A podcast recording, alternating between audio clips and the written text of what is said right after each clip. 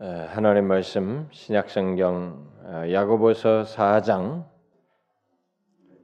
야고보서 4장 제가 주는 신약성경은 374페이지 374페이지 야고보서 4장 자 6절을 우리 다 같이 읽도록 하십시오. 6절 하반절인데 음, 다시 6절 같이 읽어보도록 합시다. 시작. 그러나 더욱 큰 은혜를 주시나니 그러므로 일렀으되 하나님이 교만한 자를 물리치시고 겸손한 자에게 은혜를 주신다 하였느니라. 하나님이 교만한 자를 물리치시고 겸손한 자에게 은혜를 주신다 하였느니라. 지난주 우리가 성찬 때문에 성찬에 관한 말씀이었고 그 전주에 제가 잠깐 교만과 이 겸손에 대해서 한번 살펴보자 그러면서 지지난주에 했는데 오늘 그걸 조금만 연결시켜서 하도록 하겠습니다. 제가 이것을 오늘 이제 교만과 겸손에 대해서 살피려고 이렇게 생각을 해보니까 아, 오늘 살피려고 하는 이 내용이 굉장히 방대해졌어요. 가지고 뭐 어디를 손대야 될지 몰라가지고 결국 굉장히 축소했는데 어쨌든 어, 간단하게 또 교만에 관한 문제, 교만과 겸손에 관한 문제를 오늘 본문을 통해서 살펴보도록 하겠습니다. 그 지난 주에는 제가 그랬죠. 이 본문을 다시 똑같은 이 본문을 가지고 하나님께서는 교만한 자를 물리치시고 겸손한 자에게 은혜를 베푸신다는 것을 하나님은 이것을 하늘에서부터 지켜오셨다. 그러니까 인간들이 창조되기 전에 먼저 이 영물들을 창조했는데 천사들이죠. 천사들 가운데서도 교만하게 될 때 그때부터 하나님은 물리치시는 이 교만한 자를 물리치시는 일을 하나님은 천상에서부터 행해 오셨고 지금까지 이 땅에서 모든 세상 역사와 하나님의 백성들 사이에서도 이것을 행해 오셨다.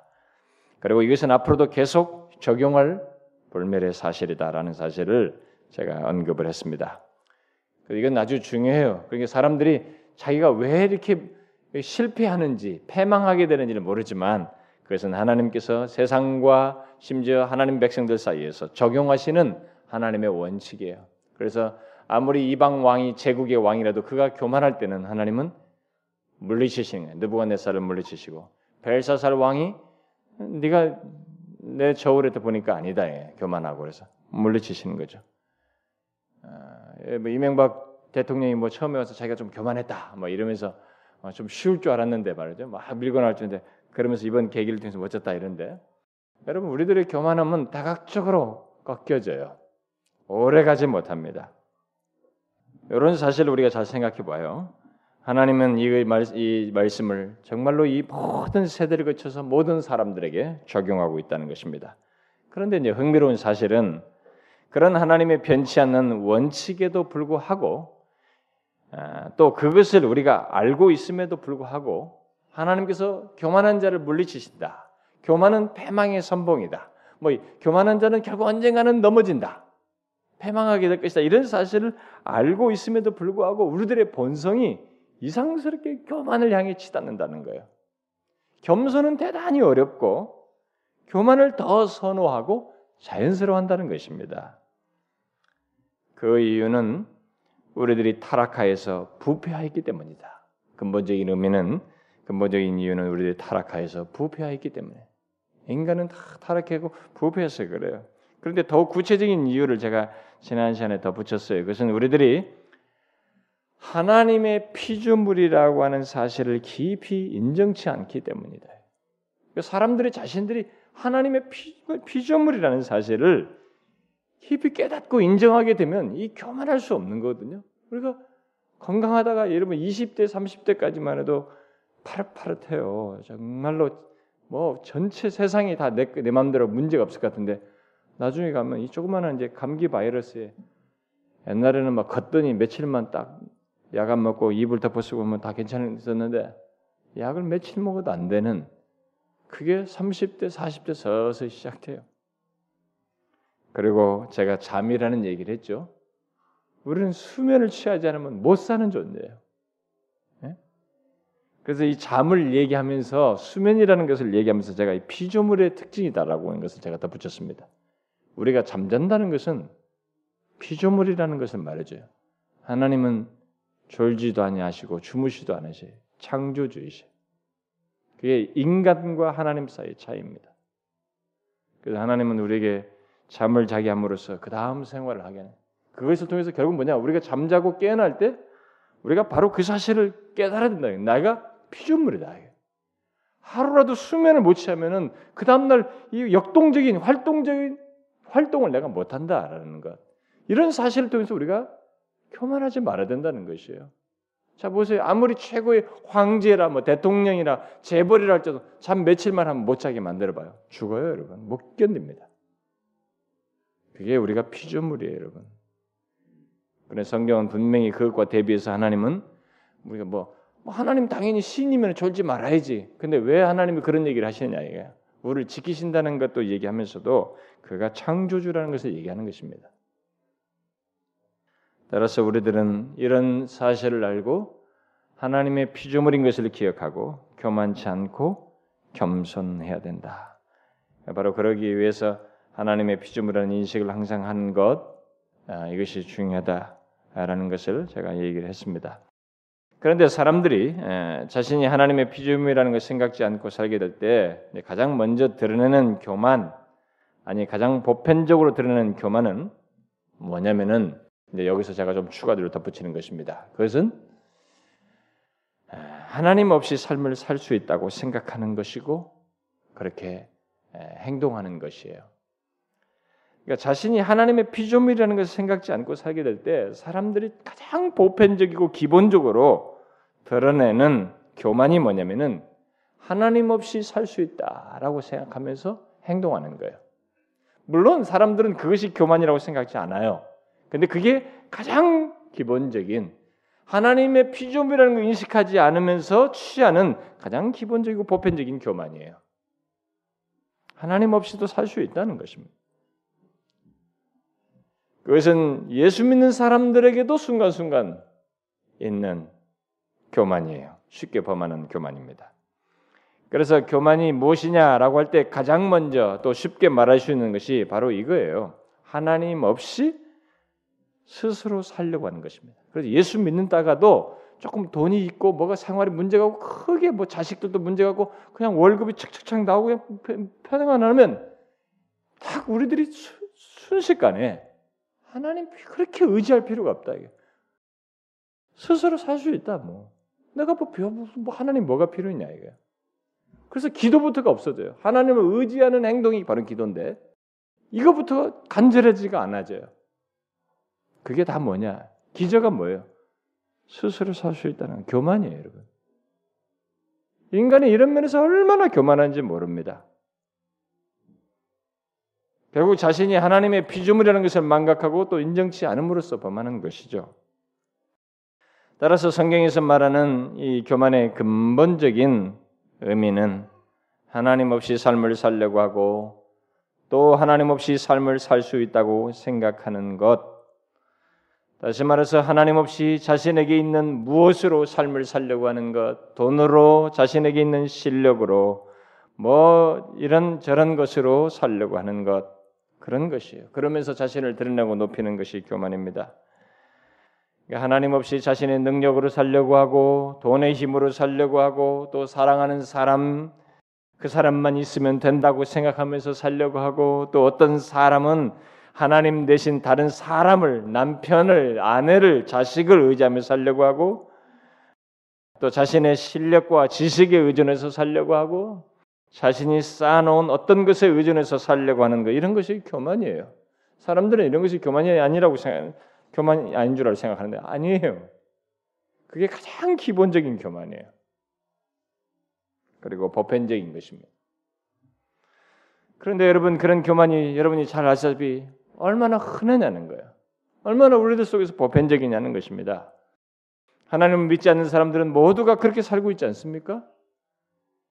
심지어 하나님을 알고 자신이 하나님의 피조물인 것을 알게 된 사람들까지도 소위 예수 믿는 사람들까지도 자신이 그런 존재인 것을 순간순간 망각함으로써 하나님 없이 살려고 그래요. 저는 오늘 예수 믿는 사람들이 예수 믿는 사람들 중에 자신들에게도 가장 큰 문제거리가 바로 이거라고 생각이 돼요.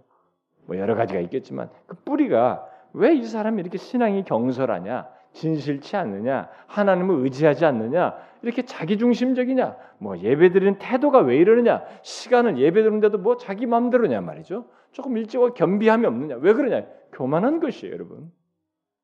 스스로 다 자기가 자기가 모든 판단자라고 생각하는 것입니다. 하나님이 그렇게 중요하지 않아요. 하나님 없이도 살 수 있다는 이 교만의 기저에 있는 것입니다. 자신이 하나님의 피조물이라는 것을 생각지 않고 취하는 교만에 의해서 나오는 것이죠.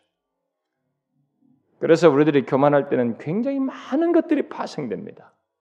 제가 그런 것들을 이렇게 조금 노트를 하다가 보니까 막 제 자신부터 막 생각하면서 노트하다 보니까 너무 많아요.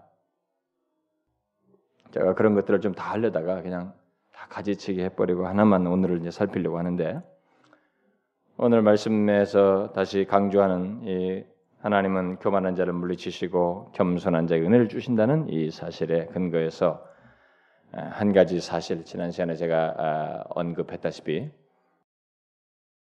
우리 그리스도인들이 범하는 특별히 그리스도인들이 신앙생활 속에서 예, 범하는 또 삶 속에서 범하는 예, 교만과 관련해서 겸손과 관련해서 살피려고 합니다. 다시 말해서 영적인 그러니까 영적인 교만과 겸손 문제라고 할 수 있겠습니다. 근데 영적인 교만과 겸손 문제는 생각할 사항이 정말로 많아요. 너무너무 많습니다. 뭐 이걸 내가 시리즈를 해도 1년을 할것 같아요. 그 정도로 많아요. 왜냐면 이게 모든 죄악이 다 여기로부터 기인되거든요. 우리들이 거의 의식치 않는 수많은 그리스도인들이 범하는 교묘한 죄악들이 영적인 교만과 관련돼 있어요. 그다 하지 못하지만은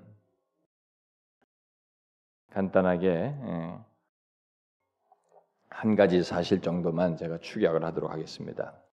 교만은 예수를 믿게 된 자들에게도 문제거리가 되고 특히 예수 그리스도로 말미암아 교만할 수 있게 되었고 또 겸손할 수 있도록 동기부여와 함께 힘을 공급받을 수 있는 사람이 되었음에도 불구하고 그런 그리스도인이 거듭난 사람이 되었음에도 불구하고 그리스도인 된 자가 겸손보다 교만을 더 쉬워한다는 것입니다. 예수 그리스도를 믿는 우리들이 모두 경험하다시피 겸손은 참 어려워요. 상대적으로 교만은 너무 쉽습니다. 그지 의식하지 않아도 우리에서 자연스럽게 나와요. 그런데 성경은 오늘 본문이 말하거든요. 역사를 거쳐서 천상에서부터 타락한 천사 때부터 창세기 아담과 하와 이후로 모든 이방 왕 느부갓네살이고 누가네지까지 모든 역사를 거쳐서 하나님은 교만한 자는 일단 물리쳐요. 그러니까 우리들이 예수를 믿어도 교만하면 하나님은 우리들을 이렇게 낮추는 어떤 경험을 한다는 것입니다. 어떤 식으로든 경험을 해요. 여러분이 가지고 심지어 뭐 아, 나는 전혀 문제가 없을 것 같다는데도 경험하게 됩니다. 그리고 반대로 교만한 자를 하는 아니 겸손한 자는 은혜를 주어요. 하나님이 높이신다. 이것이 너무 분명하기 때문에 우리가 이 말씀을 아주 중대히 여기면서 한번 생각해 봐야 돼요. 어? 우리 경험 속에서도 있단 말입니다. 그런데 중요한 것은 이 교만은 너무 쉬운데 겸손은 어렵다는 거예요. 그래서 우리는 하나님과 그의 말씀에 깨어 있지 않으면 부지 중에 그냥 교만으로 행해져요. 교만 쪽으로 흘러갑니다.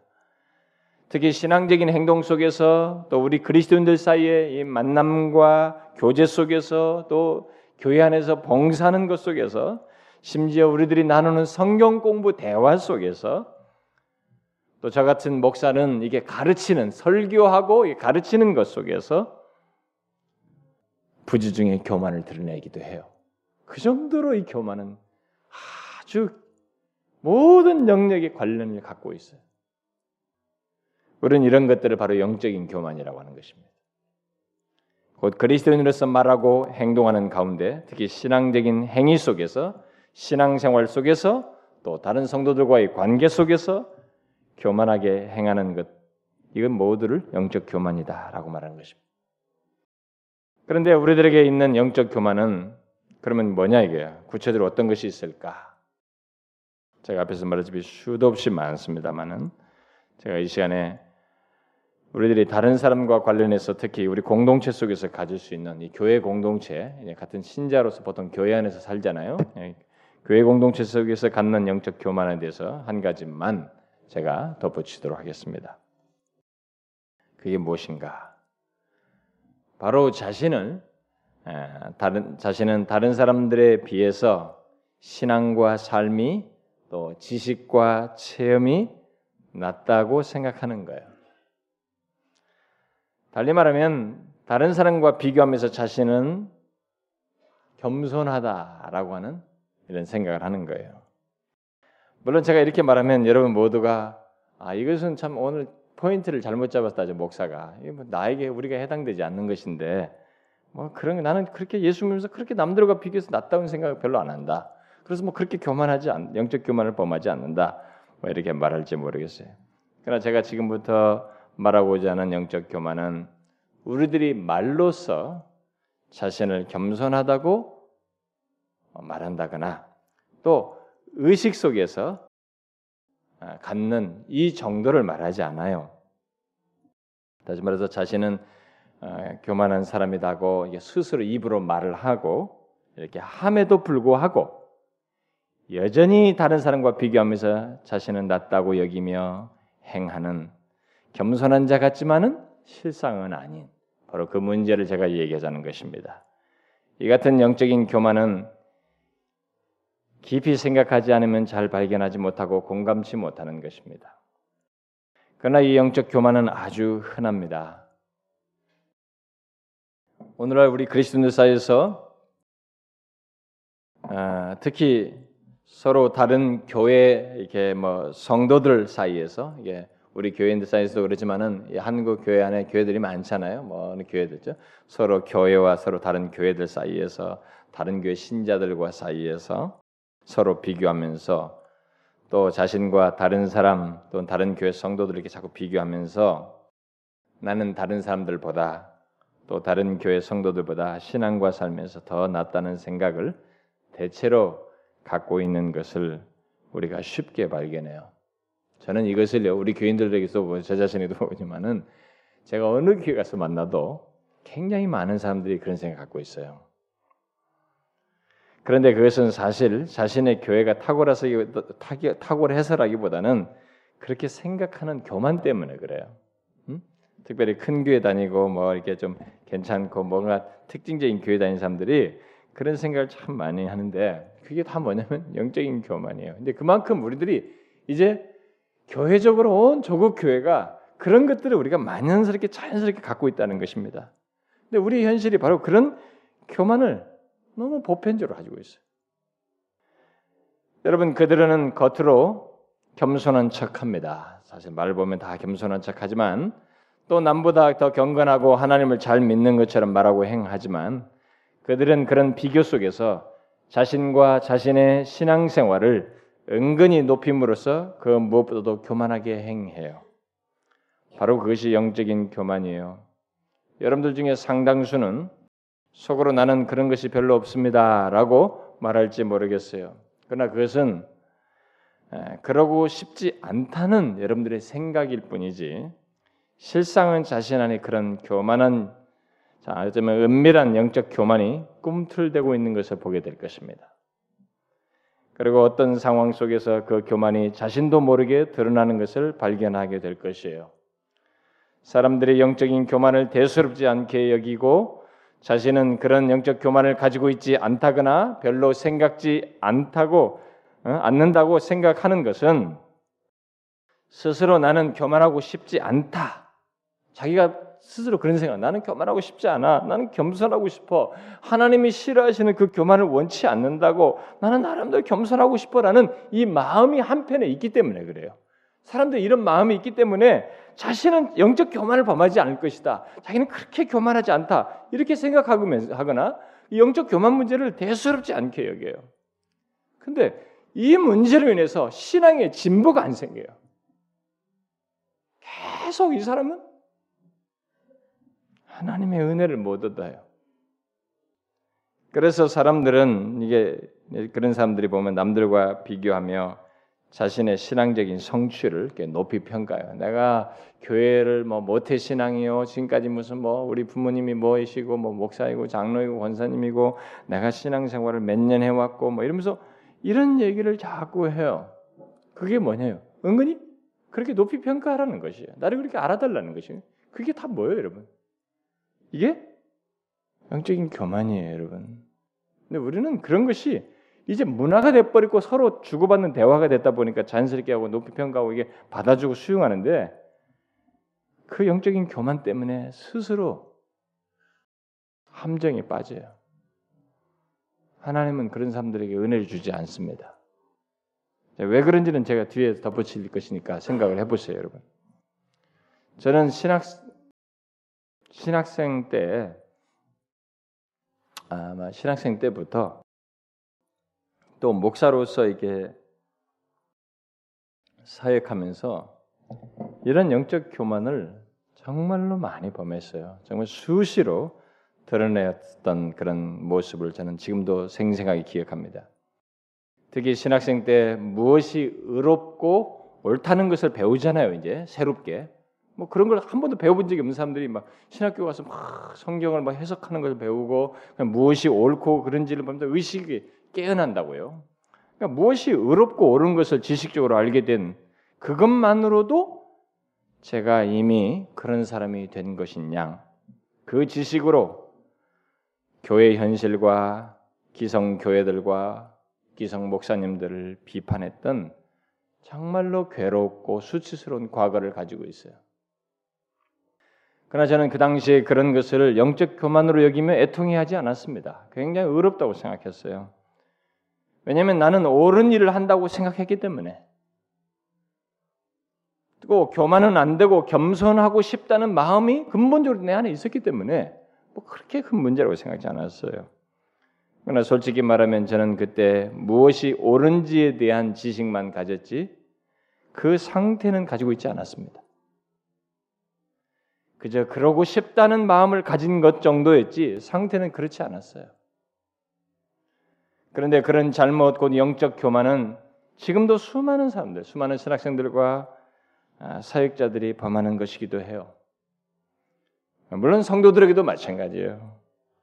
그러나 그런 교만에 대한 하나님은 하나님의 판단은 죄예요. 그래서 물리치셔요. 은혜를 주지 않습니다. 물리치신다. 낮추셔요. 일단은 꺾으십니다. 그런 경험을 얼마나 했는지요. 하나님께서 저를 낮추시는 경험을 얼마나 저는 많이 반복적으로 했는지 모릅니다. 다 교만해서 그런 것이었어요. 그러므로 여러분 다른 성도들과 또 다른 교회 신자들과 자신을 비교하면서 은근히 자신을 높이 평가하는 그 영적 교만의 죄를 분별하여서 분명히 거스려야 합니다. 분명히 거스려야 돼. 특히 우리들이 그런 교만을 가지고 신앙생활 하게 되면 나와 교제하는 다른 성도들이 상하게 되고 그 교만을 자연스럽게 전파하고 자연스럽게 유포하는 거예요. 마치 그것이 신앙적인 것처럼 드러내고 전파하기까지예요. 그런 영적인 교만을 가지고 말하고 행동하는 것이 이게 좋은 신앙인 것처럼 유포해 버려. 그러니까 새로 예수 믿기 시작한 사람들이 그 앞선 뭐 리더나 이 주변 사람들 을 통해서 아 그렇게 말하면서 이렇게 하는 것이구나. 그것이 바른 것인 줄 알고 그대로 배워요. 그래서 같이 공유하면서 그것을 신앙적인 분위기로 만들어 버려요. 그 영적인 교만이 예, 그룹을 교회 분위기가 돼 버리고 지금은 조국 교회 분위기가 된 것이에요.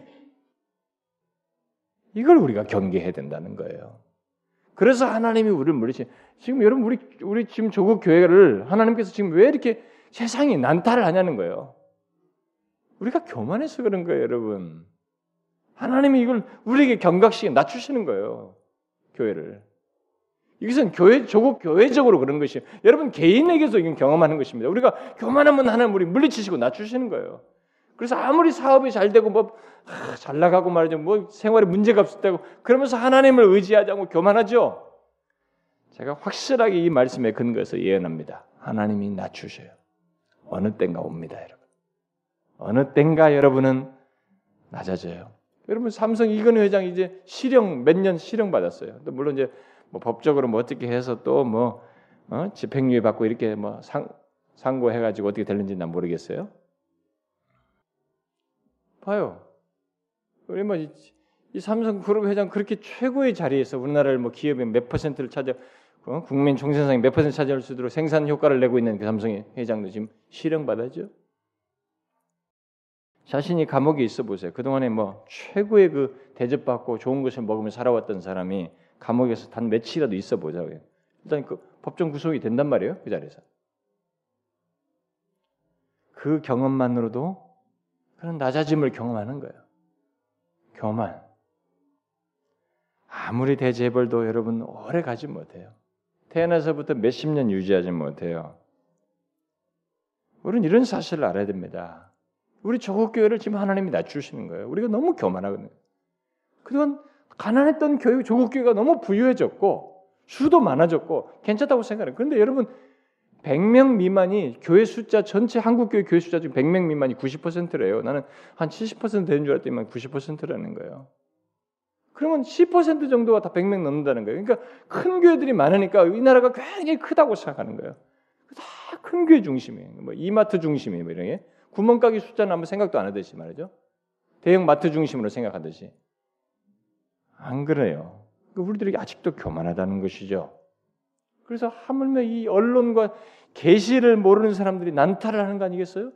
기독교가 뭐 예수가 무엇인지도 모르는 사람들이 교회를 그냥 도마 위에 놓고 난타를 하는 거 아니겠어요? 이유가 있는 것입니다. 우리가 교만해서 그래요.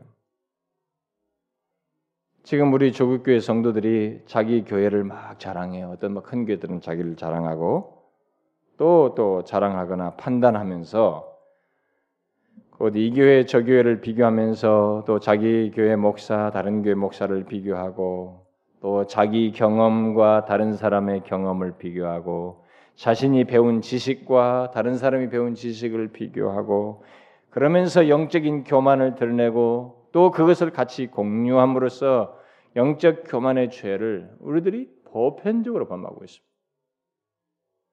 물론 우리 공동체도 예외가 아니에요. 우리가 이것을 분별해서 분명히 거스려야 됩니다. 거스려야 돼.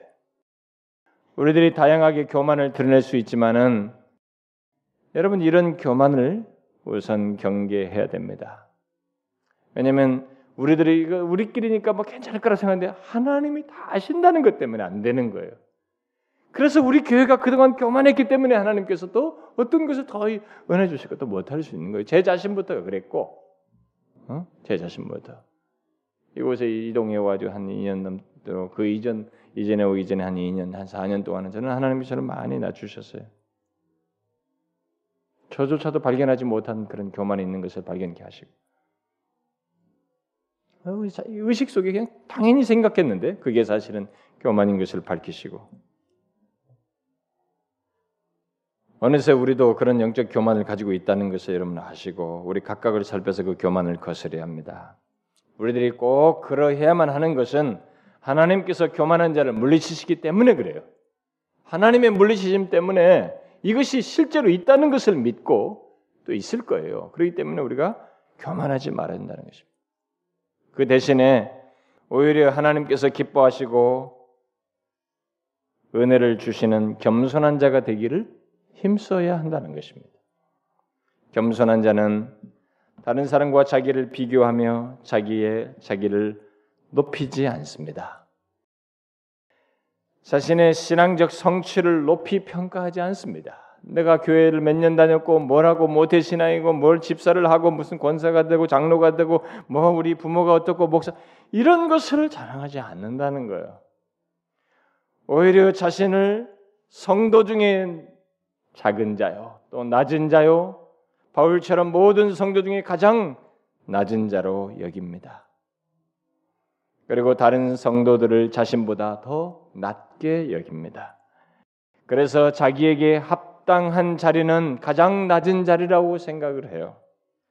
설사 가르치는 자리에 있어도 특히 많은 지식을 가지고 있어도 심지어 놀라운 은혜 체험을 가지고 있어도 겸손한 자는 다른 사람들이 자기보다 더 적임자라고 생각을 합니다.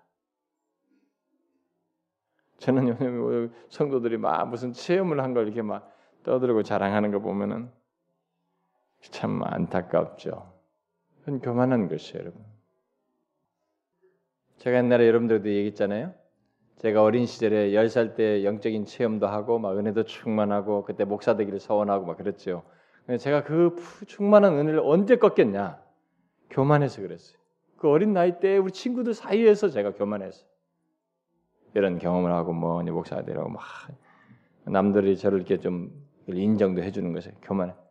근데 제가 지금도 생생하게 경험하는 것은 저는 순식간에 그 살아있는 생기와 하나님을 향해서 말씀이 들려오고 막 깨있는 그게 이제 결국 깨있는 것이었는데 그 충만하다고 하는 것이 순식간에 사라진 것 같았어요. 새벽이 되면 누가 말하지 않아도 시계가 알람 시계 없던 시절에 제가 일어나서 새벽에도 갔던 기억이 있는데 새벽에도 가라고 죽으라고 깨도 안 일어나지는 거예요. 교만하지 다 은혜를 소멸하고 나니까 아무리 저를 깨워도 안 일어나지는 거예요. 막 입을 덮어쓰고 안 가려고 몸부림치는 그런 경험이 제게 있었어요. 지금 생각하면 그게 교만한 자를 물리치시는 것이었어요. 종종 사람들이 다른 사람으로부터 배울 것이 없다고 여기면서 예, 오히려 가르치려고만 하는 사람들이 있어요. 그건 스스로 교만함을 드러내는 것입니다. 저 같은 사람이 쉽게 범하는 잘못이기도 해요.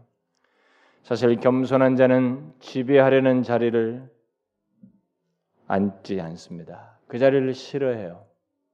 여러분 제 경험에요. 옛날에는 아, 아니에요 싫어요 막 조심스러워 뭐 너무 겸손해 그런데 일단 그 자리에 앉아보고 그런데 딱 자리에서 그걸 대수롭지 않게 여기 때가 딱 되니까 당연시 여겨요.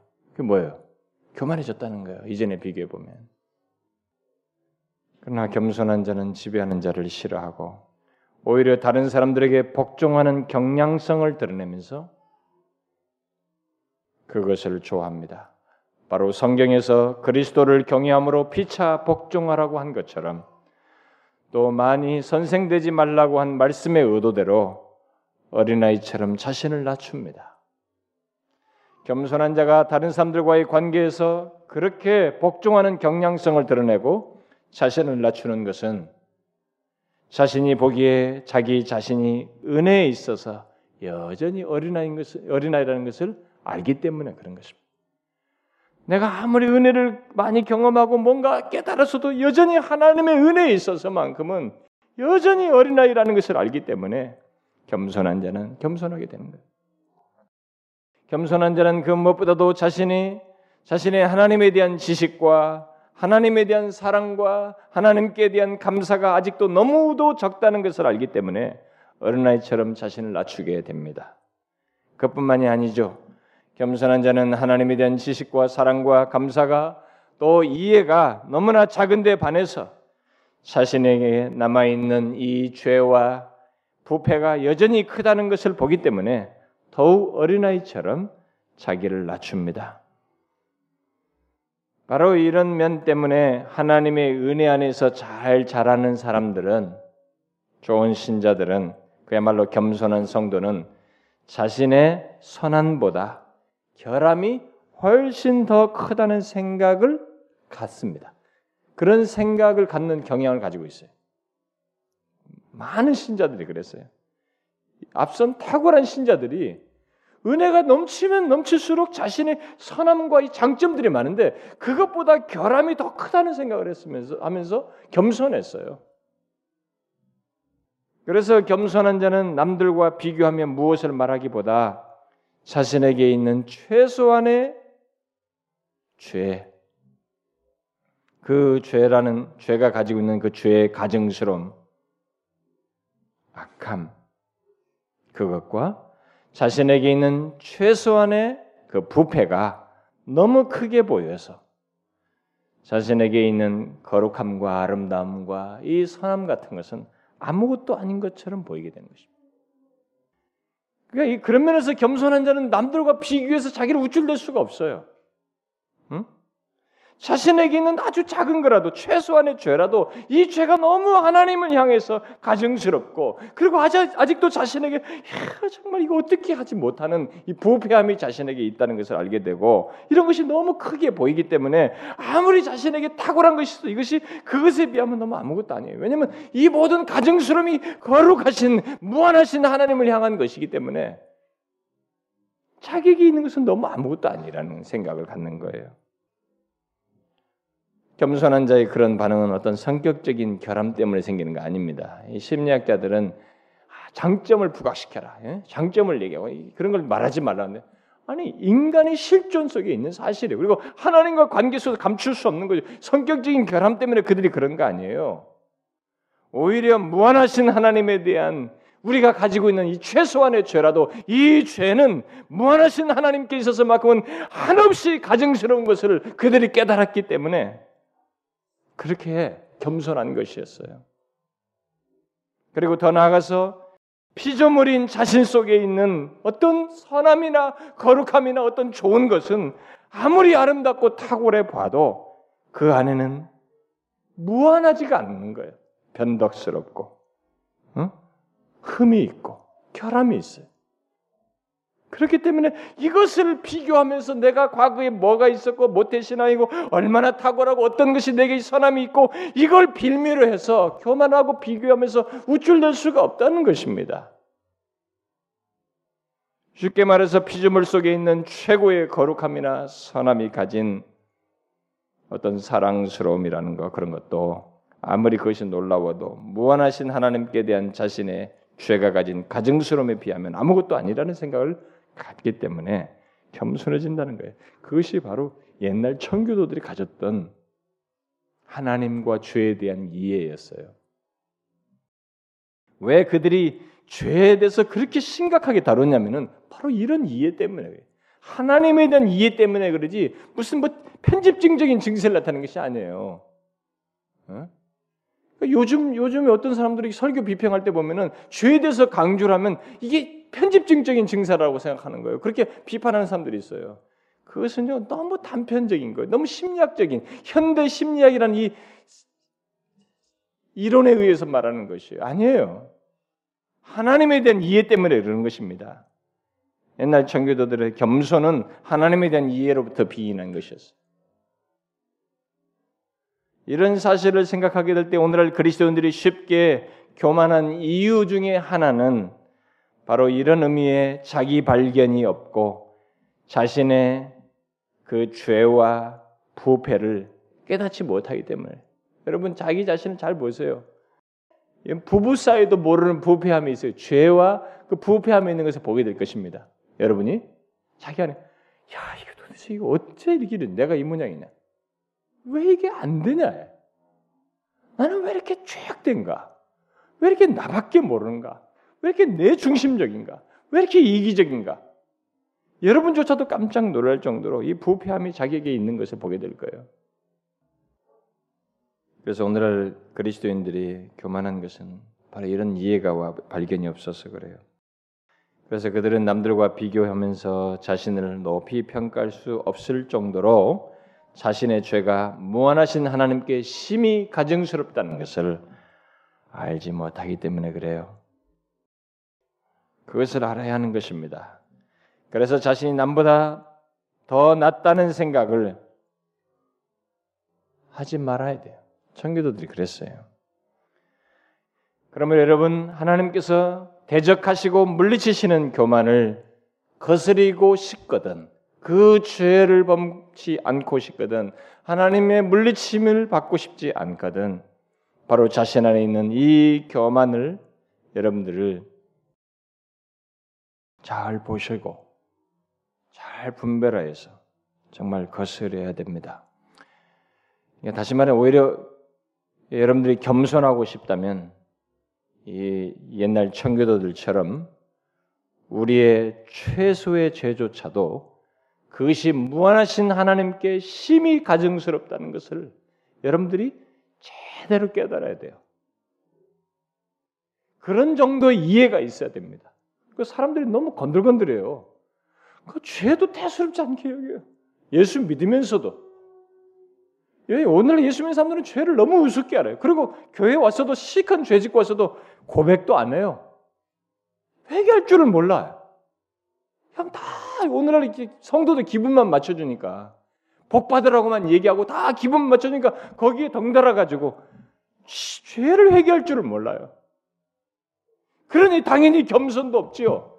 겸손도 없고 교만하니까 물리치시죠. 물리치시는 거예요, 여러분. 하나님이 조국 교회를 지금 물리치시고 있는 거예요. 교회를 물리치신다는 것은 교회에 속한 성도들을 물리치신다는 말도 되는 거예요, 여러분.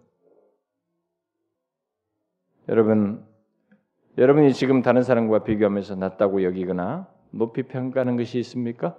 그것이 무엇인가요? 나는 그래도 거듭남을 알고 거듭난 사람이라는 것을 높이 평가하나요? 나는 바른 진리를 알고 있고 바른 진리를 배우고 가르친다는 것을 높이 평가하십니까? 제가 옛날에 신학생 때처럼 옳은 것을 알고 또 바른 진리를 그런 선배들을 알고 그런 사람들 책을 읽는 것 때문에 내가 괜찮은 사람이라고 높이 평가하나요? 예, 가끔 뭐 청교도라든가 뭐 종교개혁자들이라든가 뭐 이런 책들을 읽고 뭐 이런 걸 바른 전통에 서 고 이런 걸 알고 뭐 이런 거 신학적인 지식 뭐 어떤 책을 배운 사람들 보면은 그런 신학생들이 있어요. 그 가끔 어떤 신학생들 보면은 제가 뭘 얘기하면 뭐 책부터 얘기해요. 그게 교만이에요, 여러분. 제가 범했던 교만이고. 혹시 또 여러분들 중에 자신이 아, 나는 교만하고 싶지 않아. 아, 오히려 겸손하고 싶어. 그러면서 성경 공부에서도 성경 공부 시간 나눔 시간에도 아, 내가 너무 교만해요. 내가 이렇게 교만합니다. 이렇게 고백도 하고 어, 그런 깨달음을 가지고 나누기도 하고 그렇게 말한 것으로 해서 여러분들이 겸손하다고 생각하십니까? 그러면서 자신을 높이시나요? 아주 조심하셔야 됩니다. 특별히 저 같은 목사는 또 성경 공부 리더는 제가 겸손에 대해서 설교했다고 해서 제가 남보다 나은 거 아니에요. 제가 진짜로 겸손해지는 거 아닙니다. 이건 지금까지 많이 많이 경험한 거예요. 우리는 주의해야 됩니다. 우리는 놀랍게도 이런 것들로 인해서 자신을 높이 평가하고 교만하게 행하게 할 때가 많아요.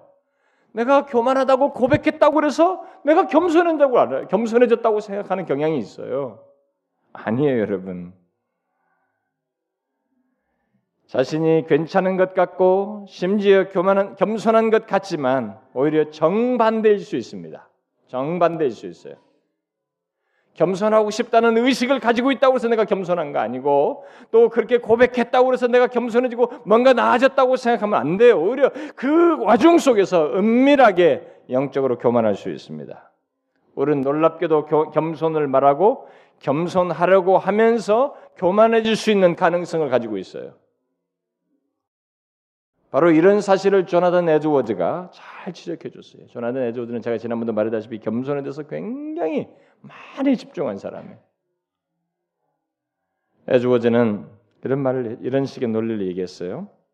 결국 내가 다른 사람들보다 더 나은 성도라고 생각하는 경향이 있는 것이 나쁜 신호라는 것을 알았다면, 음? 어, 내가 다른 사람보다 더 나은 성도라는 것이 이, 이, 그런 생각하시면 안 되지.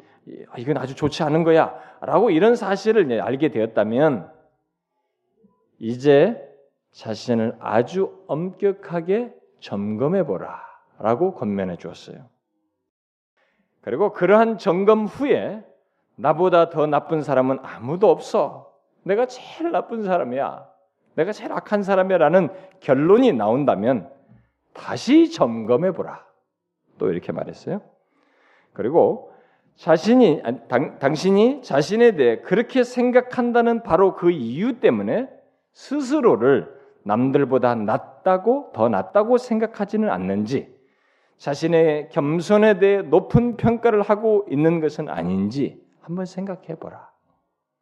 만일 다시 나는 내 자신의 겸손을 높이 평가하지 않아. 나는 나는 마귀만큼이나 교만해 라는 결론이 나온다면 다시 바로 그 이유 때문에 스스로를 겸손하다고 생각하고 있지는 않은지 검토해 보라.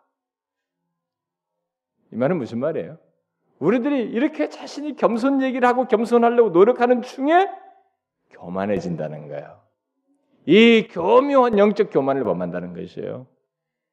저는요, 이런 발견을 어떻게 할 수 있느냐?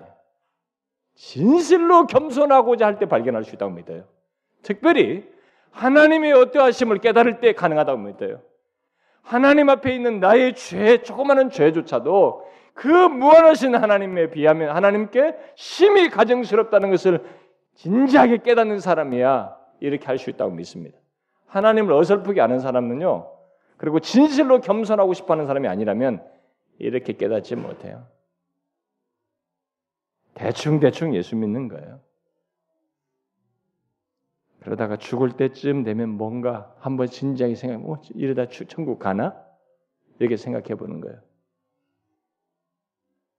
그래서 제가 여러분들에게 항상 권면하는 거예요. 누가 옆에서 주변에 친구나 누군가 죽는다고 할 때 임종의 순간을 꼭 지켜보라는 거예요, 여러분. 지켜보라는 것입니다. 제가 지난주에 어떤 장례식에 갔는데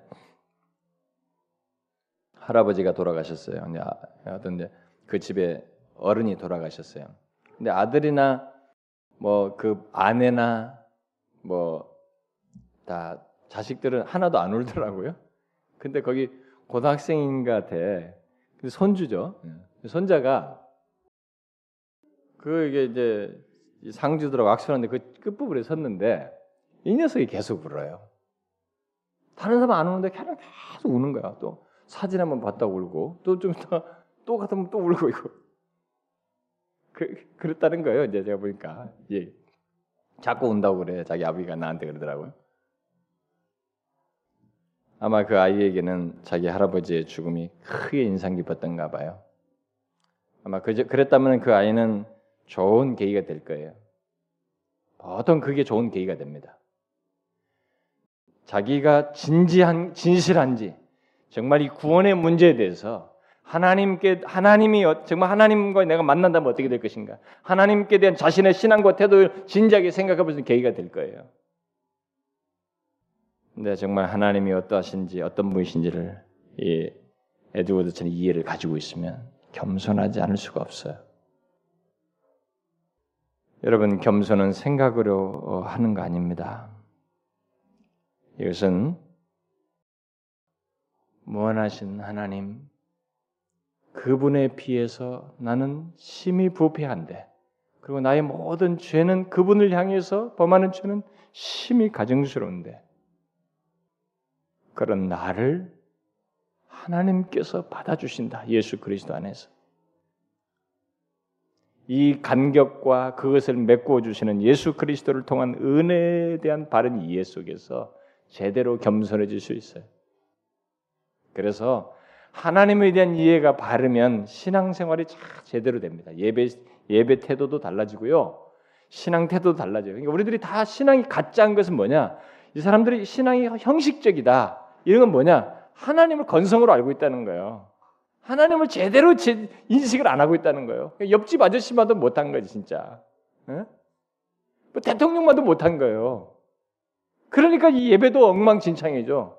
와서 뭐 룰루랄라야 뭐 찬송을 제대로 하나 진심으로 가사를 생각하면 하나님 찬송을 하나 기도를 할 때 한마디도 조심스럽게 누가 기도를 하나 하나님의 말씀을 이 나를 향한 말씀이라고 진지하게 듣기를 하나 다 건들건들해요. 예배 오는 것도 자기 마음대로요. 시간도 자기 마음대로고. 오늘은 신자들이 너무 가짜 가짜들이 많다고요. 하나님을 너무 경솔하게 모르기 때문에 경솔하게 알기 때문에 그런 거예요. 겸손도 하나님에 대한 바른 이해 속에서 오는 거예요. 그 무한하신 하나님 앞에 내가 섰다는 거예요. 그리고 그분을 향해서 나의 죄를 보면데 이 죄가 그분을 향해 심히 가증스럽다는 거예요.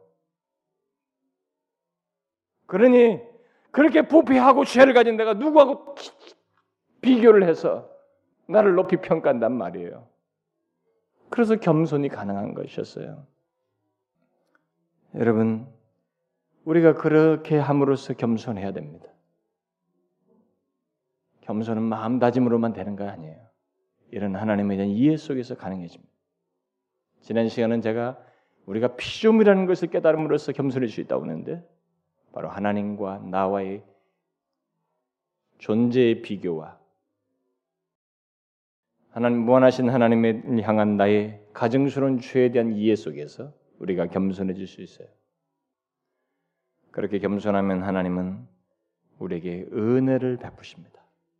그러죠? 오늘 본문에 겸손한 자에게 은혜를 주신 다른 성경에는 높이신다는 거예요. 다른 곳에는 겸손한 자를 높이셔요.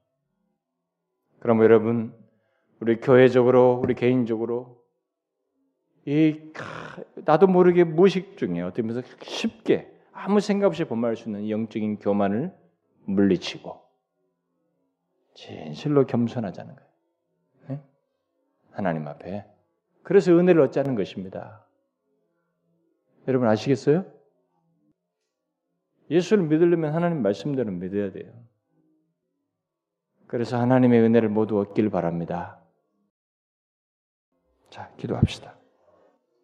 살아계신 아버지 하나님, 그리고 전상에서부터 지금까지 변치 않는 원칙으로 겸손한 자에게 은혜를 주시고 교만한 자를 물리치시는 하나님.